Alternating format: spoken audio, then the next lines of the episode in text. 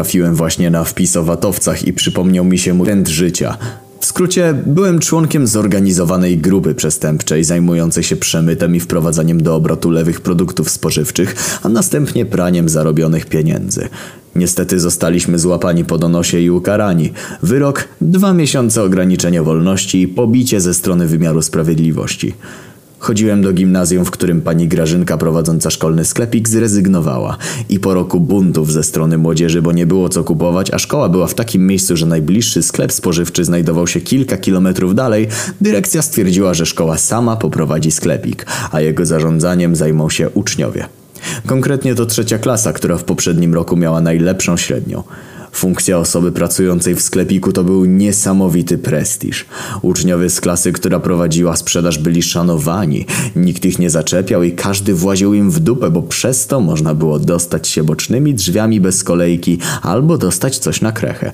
No i tak się złożyło, że to nasza klasa dostała sklepik pod zarząd w ostatnim roku gimnazjum.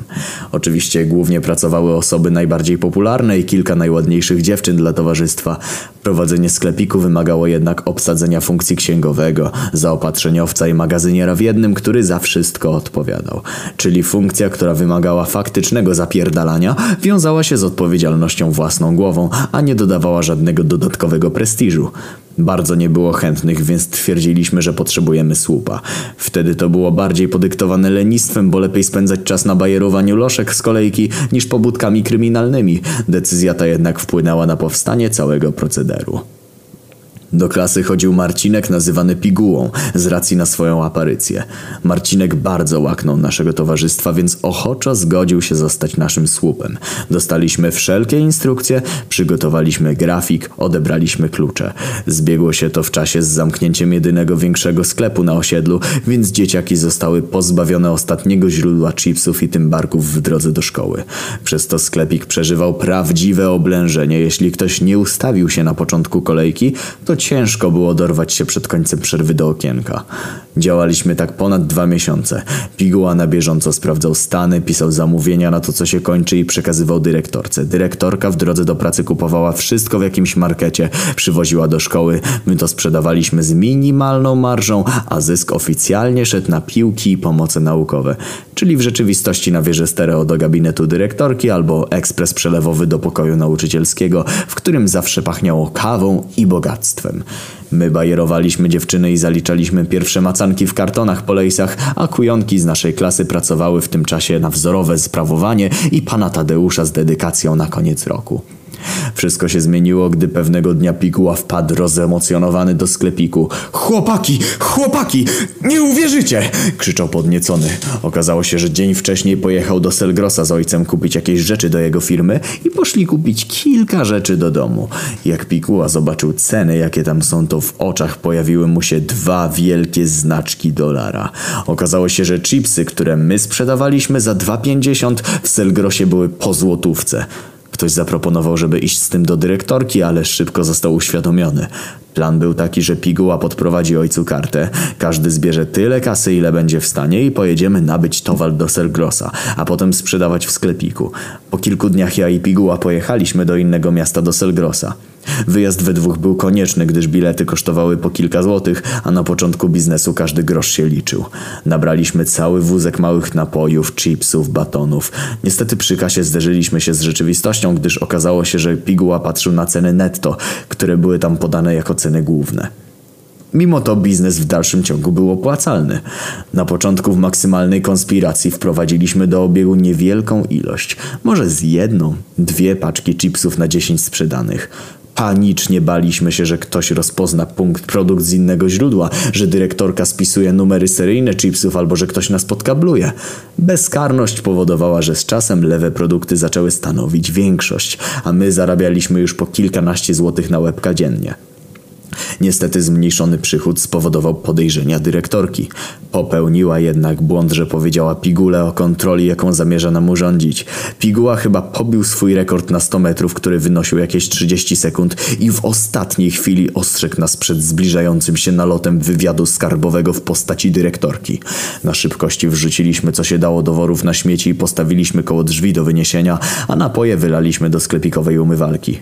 Dyrektorka wpadła, zażądała od piguły dokumenty dokumenty i faktury, czyli remanent w zeszycie, który miał robić na koniec każdego dnia. Porównała go z swoimi zapiskami i wyszło jej kilka nadprogramowych paczek chipsów, których nie zdążyliśmy upłynnić, więc kazała popytać następnego dnia, czy ktoś nie zapomniał odebrać swoich zakupów. Niskie obroty zrzuciła na karb bezrobocia w okolicy i dała nam spokój. Taka bezkarność tylko dodała nam odwagi. Zaczęliśmy kupować produkty, których wcześniej nie było, takie jak napoje w puszkach, kwaśne żelki czy porządne batony, a nie tylko wyroby czekoladopodobne, tanie chipsy i pseudotymbarki. Nieoficjalnie sprzedawaliśmy też zeszyty, długopisy, a nawet tabakę czy zakażane w szkole energetyki przelewane do litrowej butli do małych butelek po napojach. Interes kręcił się tak dobrze, że postanowiliśmy sprzedawać rzeczy od dyrektorki jak najwcześniej, a zarabiać tylko na dodatkowych rzeczach, żeby nie budzić podejrzeń.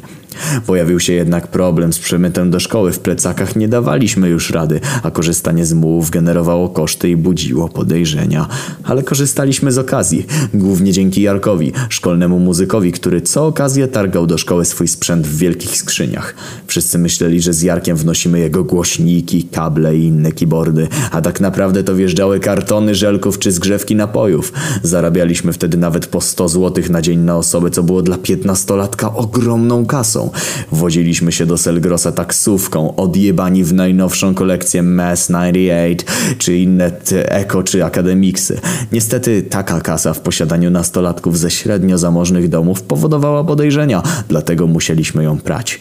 Kolega, który jako jedyny ogarniał Korela, zeskanował pismo o przyznaniu stypendium swojej siostry, podmienił dane i dał każdemu z nas do pochwalenia się rodzicom. Moi byli tak szczęśliwi, że obiecali mi dawać dodatkowo 100 zł co miesiąc, jeśli tylko utrzymam stypendium.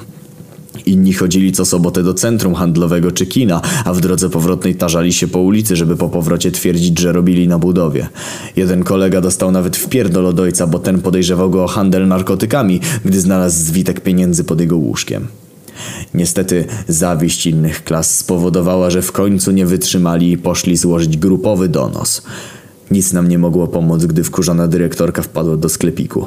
Wobec masy nielegalnego towaru w naszym posiadaniu, zeznań świadków i słabej odporności piguły na presję podczas przesłuchania nie było dla nas ratunku. Dostaliśmy nagany, zostaliśmy zawieszeni i odebrano nam wszystkie zarobione pieniądze, które miały zostać przeznaczone na remont boiska, przy którym mieliśmy pomagać przez całe wakacje pod czujnym okiem woźnego. Najlepsze było, gdy moja matka zaczęła płakać przy dyrektorce, że teraz mi odbiorą stypendium z kuratorium i prosi, żeby mnie nie zawieszać. Dyrektorka oczy jak pięć złotych i prosi o pokazanie tego dokumentu. Prawie wyleciałem za to fałszerstwo ze szkoły. Uchroniło mnie, że ojciec posunięty do ostateczności zasugerował dyrektorce, że prowadzenie niezarejestrowanej działalności, zatrudniając przy tym nieodpłatnie uczniów, jest chyba nie do końca legalne. Za to dostałem od ojca wpierdol, do którego do końca życia nie zapomnę i całe wakacje spędziłem czytając książki a oferta sklepiku strasznie podupadła. O ile nas można było przyrównać do wyrafinowanej mafii paliwowej, to działania naszych następców można porównać do dresików kradnących radia. Podobno zaczęli od brania sobie żarcia na krechę, aż doszli do manka na kilka tysięcy. Wpadli po pierwszym remanencie. Do prowadzenia sklepiku wzięto jakąś firmę. Chłopaki pokończyli różnie, część tyra za grosze w jakichś fabrykach, część ma zarabia całkiem przyzwoicie, a piguła ma drukarnię, która dziwnym trafem wygrywa wszystkie przetargi dla urzędów i spółek samorządowych po tym jak druknął po taniości 100 tysięcy plakatów kandydatowi na prezydenta. A w sklepiku teraz podobno nawet gorące kubki mają i papier kancelaryjny, który za moich czasów przed polskim można było sprzedać nawet za 5 złotych za arkusz.